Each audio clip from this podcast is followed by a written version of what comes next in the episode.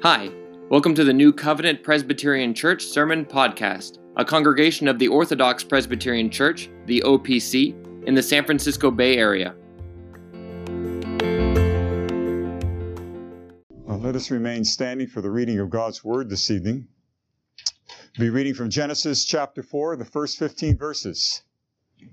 The sermon this week is called Cain's Battle with Sin, with Temptation.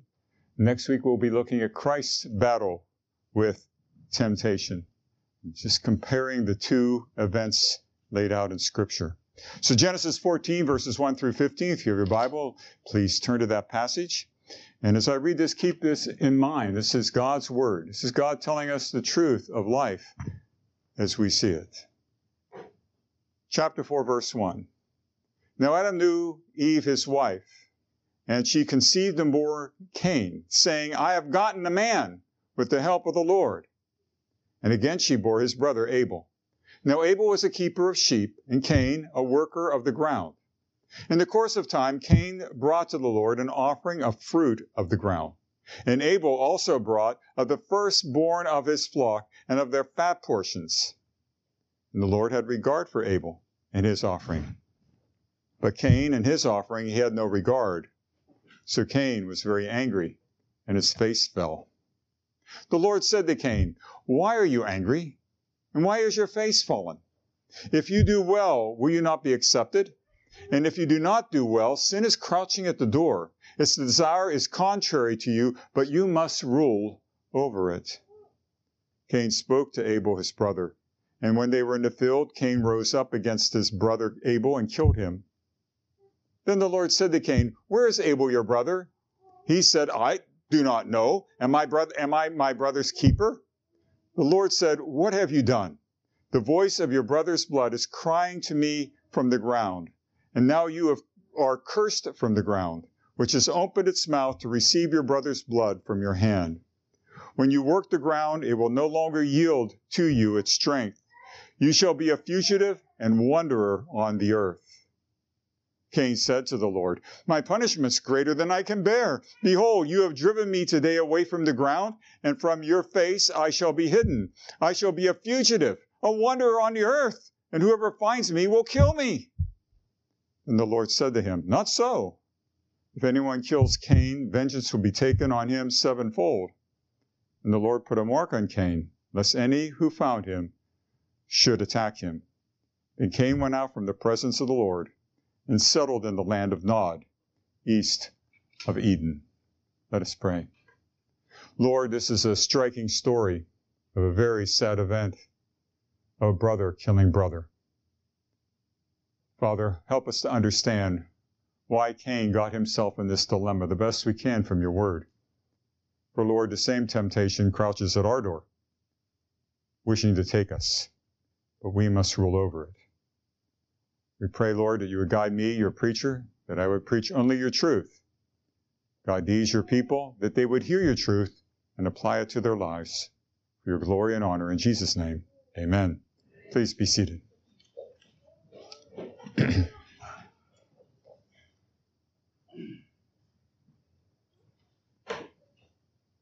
After the fire season of 2020, FEMA had gotten many requests for financial assistance for repairs to homes and reconstruction and fire damage and so on. But it turned out in California in 2020, be ready for this, 95% of the claims were turned down. Listen to that again. 95% of the claims to FEMA were turned down. This obviously struck the attention of politicians. So there were hearings had, and NPR followed up on this story as the House examined the situation. Why weren't people given money to be reimbursed for fire damage? Well, they found out, for example, in San Mateo County, there was 1,486 requests to repair 18 houses.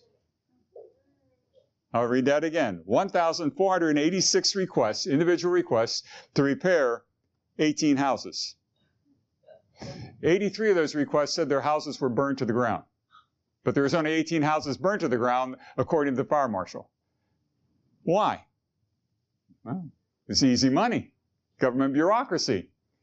File a report. Maybe we'll get some money. Maybe you won't get any, but hey, it's a chance. Maybe they'll send you a check, even though there was no damage at all. It basically came out the fraud, lying, the desire for money, the temptation, too great, government bureaucracy. I can get this by. I can explain it. Few pictures, little things here, little things there, and the check will be in the mail. Temptation is such a marvelous creature. It can get us when we're not looking, which is ironic to say because usually we are looking for trouble when we're tempted. Temptation is not out there merely as an innocent bystander to the days of our life. Temptations find their life and vitality in our desires. Tonight we come and talk about a man who was tempted. Next week we'll talk about Jesus. He was tempted too by Satan. But tonight we'll be looking at Cain's battle with sin. We'll be looking at 3 points for those who are note-takers, so you can follow along. First, we'll be surveying the tragedy, overlooking all the historical events that take place in these verses. Then we're going to back it up and focus in on the trial. What exactly did Cain face? What was going at him in this time? And we'll look at, finally, in the third point, seeing the truths. So, surveying the tragedy, scrutinizing the trial, seeing the truths. Okay, surveying the trial. First of all, let's see how the events panned out here. I begin with the first two verses. I call it the clan. The story of chapter 3 is known to you all. It's the disastrous fall of Adam and Eve in the garden, of eating the forbidden fruit, of being exiled from paradise, sent out of Eden. But they have the creation mandate. They are to multiply and fill the earth. And the opening verses tell us Eve has a son. She says, I've gotten a son. And that's literally the Hebrew. I got a man. I got a man. And the word Cain means to get. Get. I got a man. Was she possibly thinking that Cain was going to be this one who would crush the serpent's head? She gave birth to another son. His name, Abel. It means breath or vanity. Not sure why that name at that point, but it might be that Cain got the focus. Why do I say that? Because, Cain grew up in his father's footsteps. What was Adam's responsibility? To tend the garden, to care for it. He was a farmer. He was an agriculturalist, and that's what his eldest son did. He was a farmer too. The second child, he was into animals. He took care of sheep. He was not a man of the ground. Different boy. Then comes the confrontation. We're not sure what point in time in the life of Cain and Abel this occurred.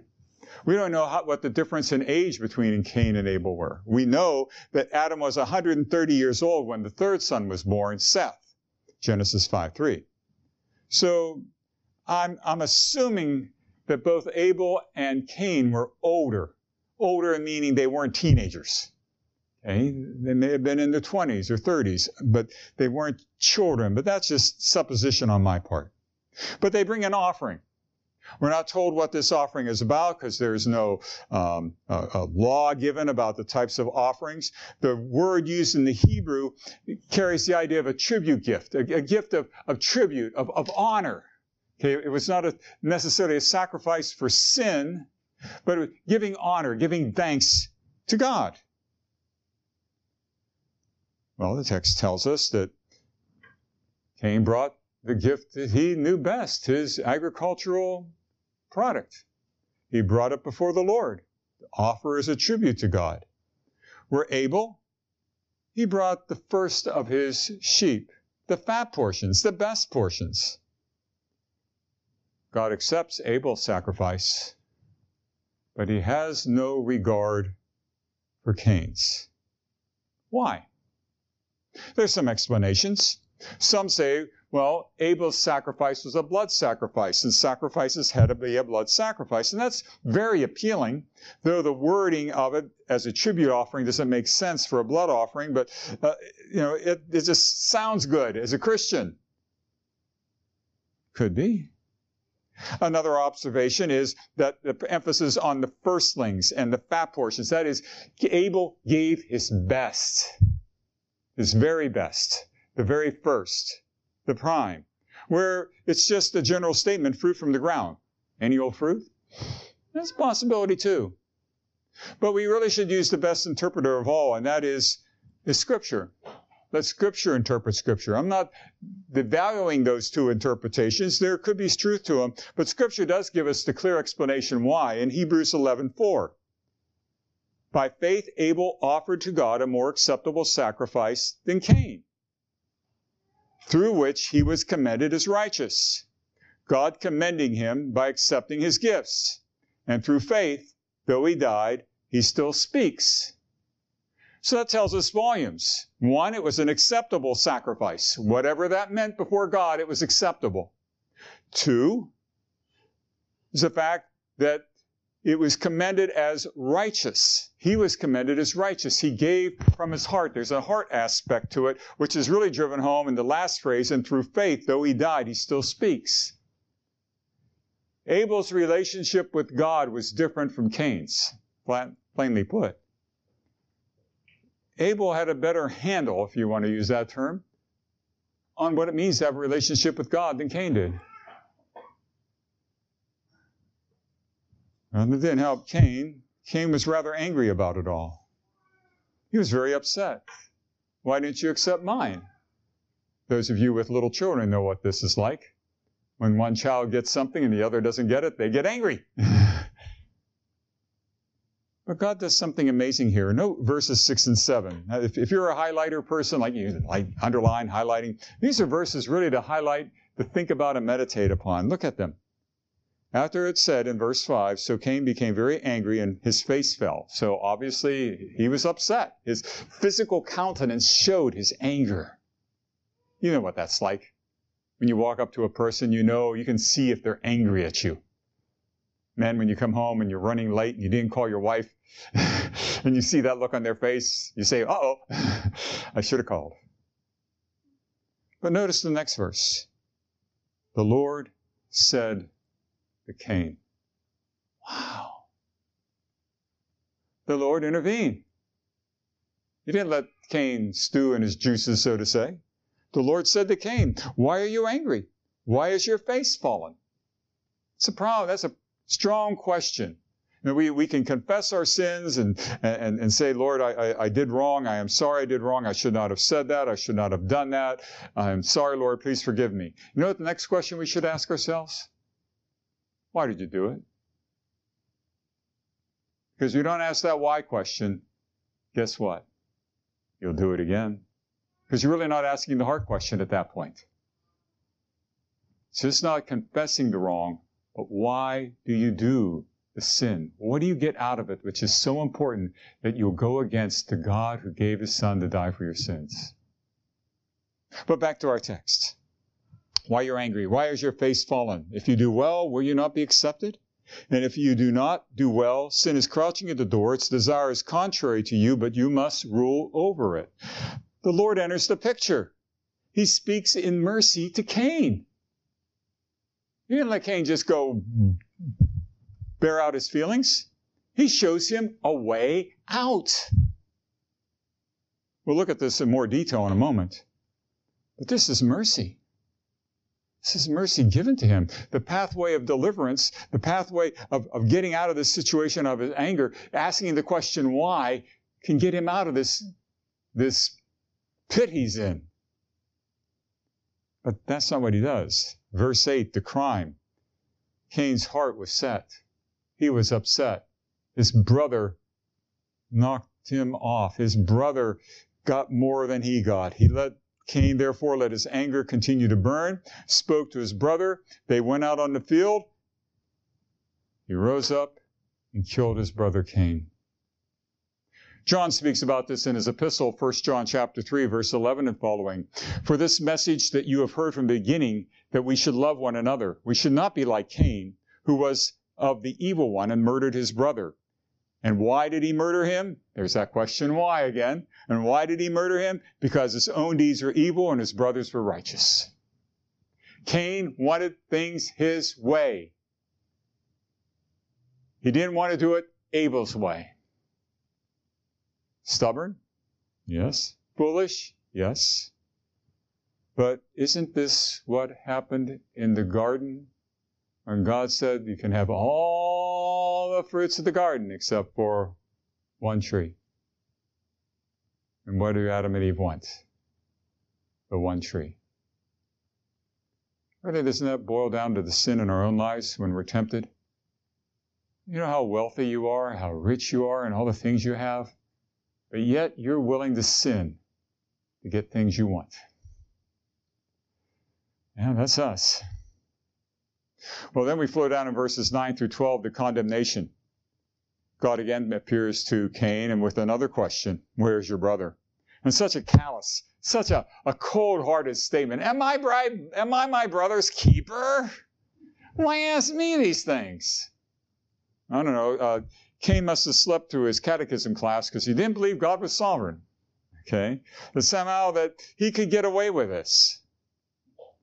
No, God says, what have you done? Your brother's blood cries out from the very ground that you get your good feeling from as a farmer. You polluted the ground with the very blood of your brother, the ground that you feel that you have worth from. See the irony in that? He was shown mercy, but Cain went his own route. Therefore, the ground is cursed for him. It will not produce any more for him like it had produced before. It would no longer yield. Cain would become a vagrant, a wanderer, estranged. You know, already Adam and Eve were estranged from the garden. Now we got estranged level part two, going further away, moving away from God. But Cain didn't like that. He has a complaint. Doesn't it happen whenever you discipline your children sometimes? You say, okay, you asked for it. You told you to be quiet. So therefore, you're going to sit in your room. Or no, you cannot do this tonight. You cannot watch your favorite video. You cannot play your favorite game. Oh, that's too mean. Come on, Dad. Come on, Mom. And that's exactly what Cain says. Wait a minute. The punishment's too great. Look what the text says there in verse 13. My punishment is greater than I can bear. And just see the tears rolling down his cheeks. Oh, such big alligator tears. Oh, the punishment. Behold, you have driven me today from the ground that I love as a farmer. And from your face I shall be hidden. God, you will no longer come to me. Should have thought of that, Cain. I shall be a fugitive and a wanderer on the earth. I won't have a farm. I won't have parents. And whoever finds me will kill me. Wait a minute, Cain. You just went out and killed your brother, and now you're worried about getting killed? I mean, you sort of got the ball rolling here. But again, God shows him temporal mercy. He puts a mark on him. We have no idea what this mark is, but it was not a mark of stigma. It was a mark of safe conduct. It was a sign of mercy of God. As Derek Kidner says in his commentary on this passage, he said, God's concern for the innocent is matched only by his care for the sinner. I'll read that again. God's concern for the innocent is matched only by his care for the sinner. How God cares for sinners in this world, providing food, safety, protection. God's mercy is beyond anything we can comprehend. Yet we complain. Well, let's back up then. Let's scrutinize this trial, for example. Now, let's see what happened here. I see this in three parts. The test, the temptation, and the tactic. Back to verse 7, please. Verse 7, when the Lord speaks to him, he said, if you do well, will you not be accepted? If you do well, will you not be accepted? And if you do not do well, sin is crouching at the door. Its desire is contrary to you, but you must rule over it. Why are you angry, Cain? Well, my sacrifice was rejected. Well, on the surface, that's true.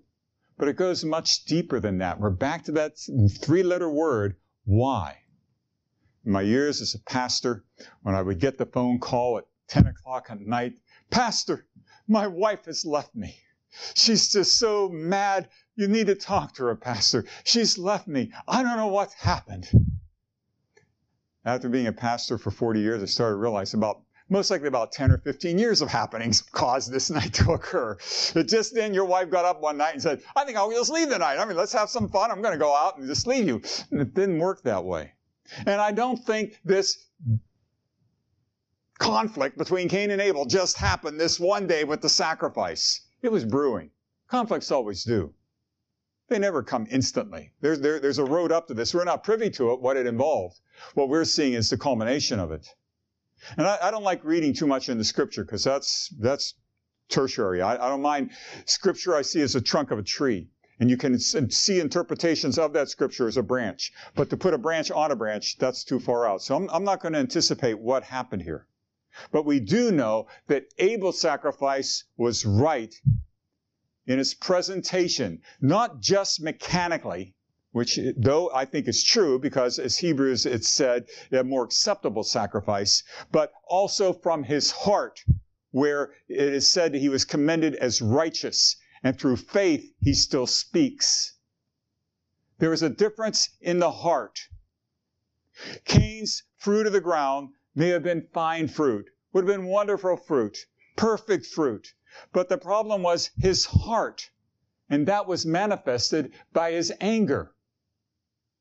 His anger that his sacrifice was not accepted. He could have responded, my sacrifice is not accepted. Why? What am I doing wrong? I must be, God would surely accept my sacrifice if I did something that was acceptable to him. So I obviously am doing something wrong. That would be a nice response. That would be, we'd say, a mature response. That would be a godly response. No, what's his response?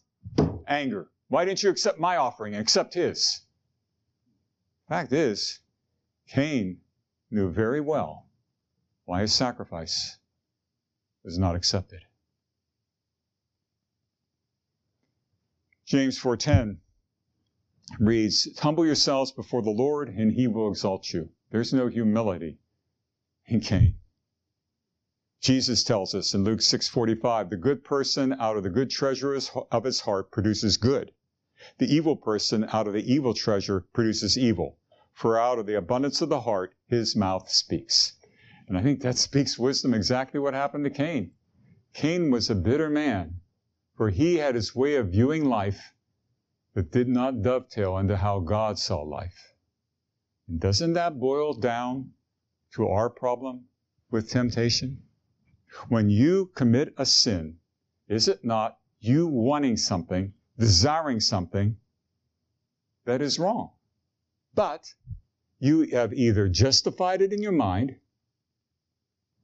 felt it in your heart, and let your bodily desires take control of you to do it. We don't sin because, oh, I didn't see that coming. I just sinned. That really surprised me. Whew. You know? No. It grows out of our heart. Cain did not want the right thing. Simply put, he wanted his way. He didn't want it on God's terms. He wanted it on his terms. Which brings us to the temptation, verse 7b. If you do well, will you not be accepted? And if you do not do well, sin is crouching at the door. Its desire is contrary to you, but you must rule over it. If you do not do well, if you follow your path, Cain, sin is crouching at the door, and its desire is for you. The picture here is you're at the door of your house to step out, and there's a beast out there ready to jump on you. It will not come into your house. But if you go out that door, this is what the painting we have before us. Crouching at the door, it's desirous for a Cain. You have to make a decision. If you go and pursue your sin, you go through this doorway and pursue your sin, you'll be taken. You'll be taken. Now, Peter speaks about it later in the New Testament, 1 Peter 5:8. Be sober-minded, be watchful. Your adversary, the devil, prowls like a roaring lion seeking someone to devour. If you have read at all the problem with people with sin, this is particularly evident in people who get caught up in pornography. that it goes in stages. And as a person gets addicted to it, and drugs are the same way. You don't get addicted to something light like marijuana. No, you want a higher high, and you keep going deeper in and deeper in and deeper in. The same thing with pornography and other things. You know, a thief never steals $1 million the first time around. It's a 10 or a 20 to get away with it. So next time it's 50 or 100, and they get away with it. Then it's the 200. Then you keep going up because you can do it. You can get away with it. That's how temptation works. It will devour you. Cain, you have to decide. Are you going to submit to sin? James 1:14-15. But each person is tempted when he's lured and enticed by his own desire. See, it's not saying out there saying, okay, I'm going to get you here. I'm going to plug this new desire into you. I'm going to give you a desire you never had before. I don't want that to keep out at me saying, no, it's what we really want. That's the saddest part of the story. It's not that sin gets us, oh, get away from sin. Oh, I'm all dirty by sin. I fought really hard. Don't stay away, sin. But no, we wanted it. Think of your least favorite ice cream. Maybe you don't even like ice cream, so that's easy. Think of your least favorite ice cream. If I put a dish in front of you, guess what? You're not going to eat it normal, are you? But if your favorite ice cream's chocolate, pistachio, chocolate mint, I put a dish in front of you, even if you're on a diet, and that aroma. Oh, that's so good. Just a little bite. But, well, maybe two little bites. And then, oh, you see how it plays out? It's our desire. Desire, when it's conceived, gives birth to sin. And sin, when it's fully grown, brings forth death. It's our desires. What are our desires? Cain's desire was not to submit to God. He had to choose. He had to say no to that desire to have life his way and trust God's way. And that's the battle we face. Day in and day out, with our own hearts. It's our battle too. And what is the tactic here? Verse 7c. 7c. You must rule over it. Pastor, I believe in grace, not works. Yeah, that's true. We're saved by grace. But sanctification is by work, folks. It's saying no to sin and trusting God, taking His promises at face value. This phraseology, I'm sure you've heard this before, that sin crouches at the door, but you must master it. It comes echoed also in Genesis 3:16 about the relationship between a man and a woman and the fact that the woman wants to master her husband. Same wording used here. Same word. But you must master sin. You must master it. Which side are you on, Cain? Do you really take me as your sovereign God? You see, unless we recognize sin in our life, that these desires will be there. And they will be there in our lives because we're sinners. The temptations will be there. And chocolate mint ice cream or cherry ice cream or whatever the favorite. It's there when it's placed in front of us. It's hard. But we need to realize, look, I have a bad desire there. I need to deal with it. It's not right. If Jesus was here right with me right now and I'm going to commit this sin, would I do it? No. But guess what? He's right there. He sees it when you sin. He sees what you see. He sees how you speak, how you think.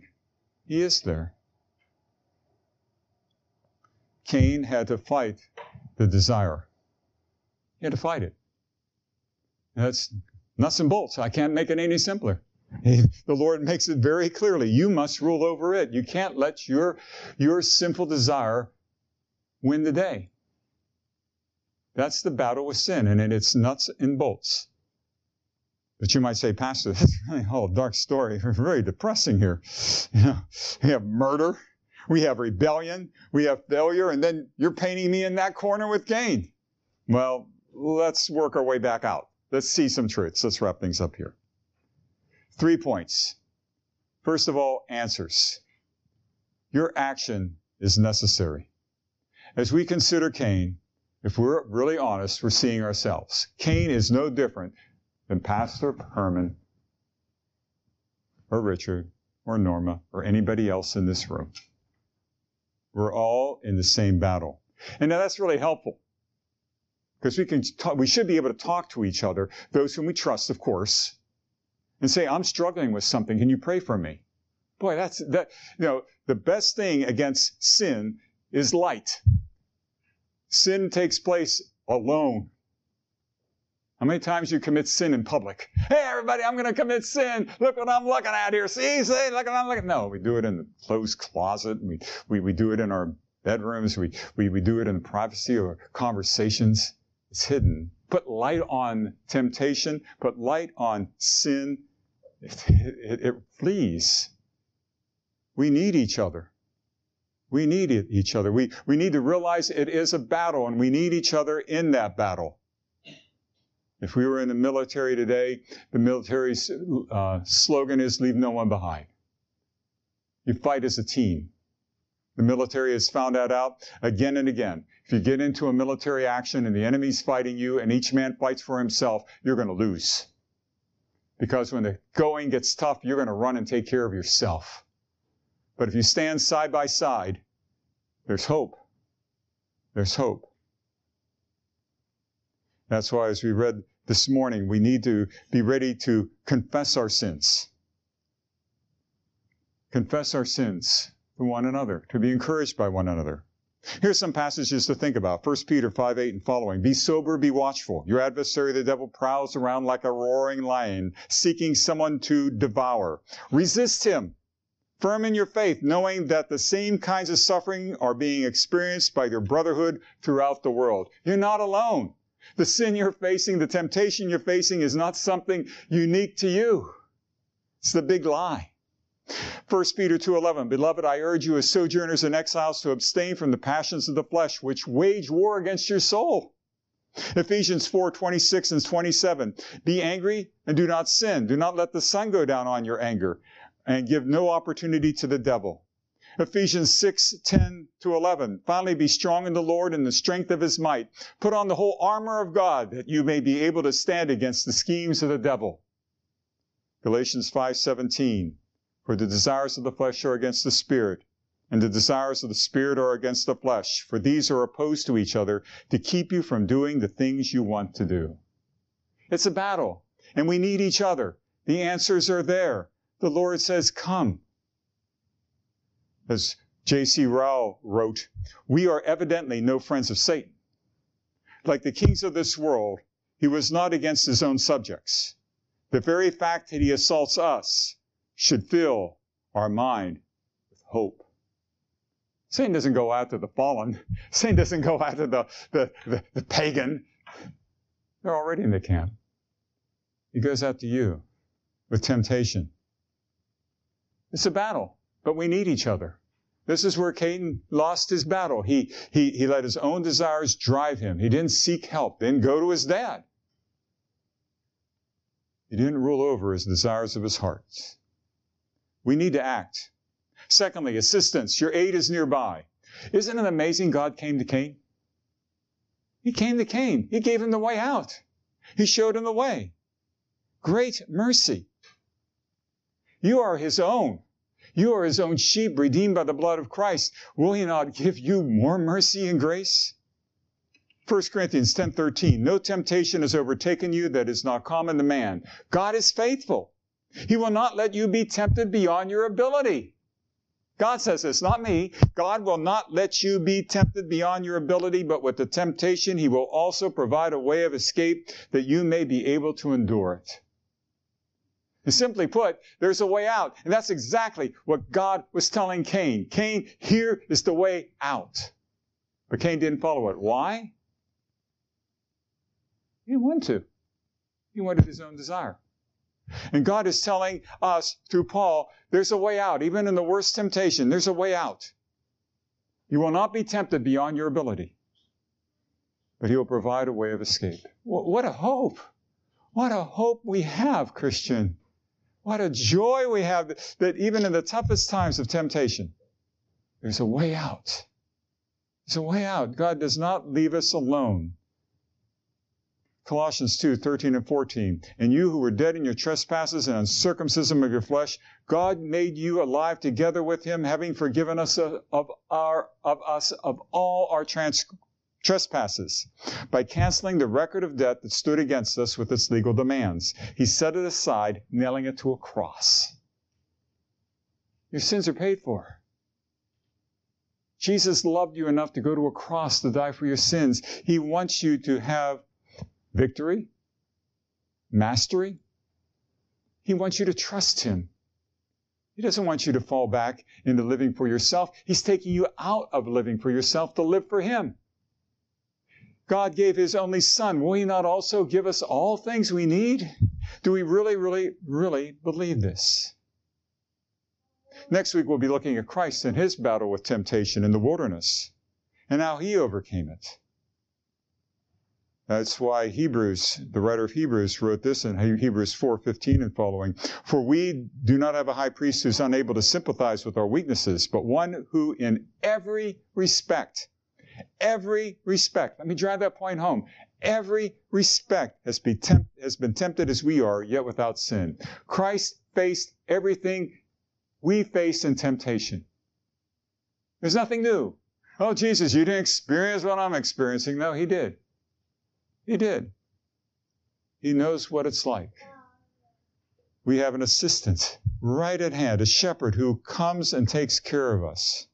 We have each other to encourage. We have a Savior who is nearby to give us aid. Which brings to the last point, assurance. Your access is never failing. Cain gave it up. He gave it up and went away. Not so with us. Because we're in Christ's hand, Christian. God has taken you into his, Christ has taken you into his hand, and you can't be dropped out of it. And you may fail at that temptation. But I can tell you something. If you ever saw the movie Groundhog Day, that's what you're going to do with that temptation until by God's grace you say, no.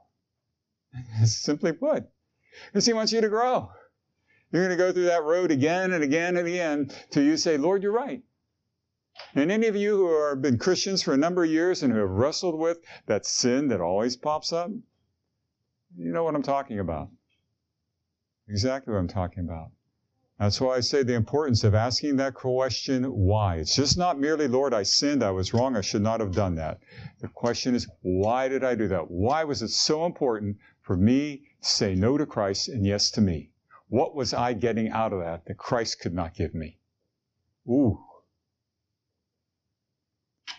Reading on in Hebrews 4, let us then with confidence draw near to the throne of grace that we might receive mercy, and find grace to help in a time of need. The Lord is there to help us. The Lord's not going to let you go. He wants you to be strong. Many people say, and I can understand the angst, why doesn't the Lord just take us to heaven? Why do we have to live here and go through all these things in life, these problems, these issues, especially if you're a parent and you lose a child or lose a husband and you're taking care of your children, or you lose your job, somebody has really hurt you, one of your children have rebelled terribly, and there's such angst and say, Lord, why didn't you just take me home when I became a Christian? We don't have an easy answer to that other than the fact all of this prepares us for glory. All this prepares us for glory, where we trust in Christ and him alone. Christian, we all struggle with temptation. It's not easy, but the Lord is there to help you. Trust him. Go to a brother, a sister whom you trust and ask them to pray for you. And if somebody comes to you, don't condemn them. Think for a moment. You're there too. And it's by the grace of God you're not where that other person is in their struggle with sin. Be there for one another. Shine light amongst yourselves. Pray for one another. Check on your brother or sister. Encourage them. Show love and compassion. Battle those sins. That develops your character and your strength as a Christian and your trust of God. Christian, our God loves us. He sent his son to die for our sins. Let us go in faith and trust him, even in this battle, for we are victors in Christ. Let's pray. Our God and Father, we thank you for your word this evening. We thank you for your promises. We thank you, Lord, for your presence to help us through times of darkness and trial. Cain failed terribly here. He had opportunity to overcome, to deal with his anger, to deal with his his jealousy or whatever was burning him inside. But he said, no. Lord, help us never to go there. Help us, Lord, to turn back to you, to seek your face. Help us, Lord, to seek out a brother or sister in Christ whom we can talk to. And help us, Lord, all to be compassionate if someone does come to us and share a dark story. May we pray for them and encourage them and move them in a good way and love them. For, Lord, the evil one does not want that. Where we trust you and trust your promises. Thank you, Lord, that you will not let us go. Your love lasts for eternity. Thank you, Lord, that you causing us to grow, to build us up in our faith and trust in you as our Lord and Savior. Lord, we thank you this evening. We thank you that we have a God who just doesn't splash salvation on us and walk away, but you go to the very heart of hearts. You go to our inner being of who we are and cause us to grow in our trust and faith in you. Thank you for such deep, real love. For we ask this in Jesus' name. Amen.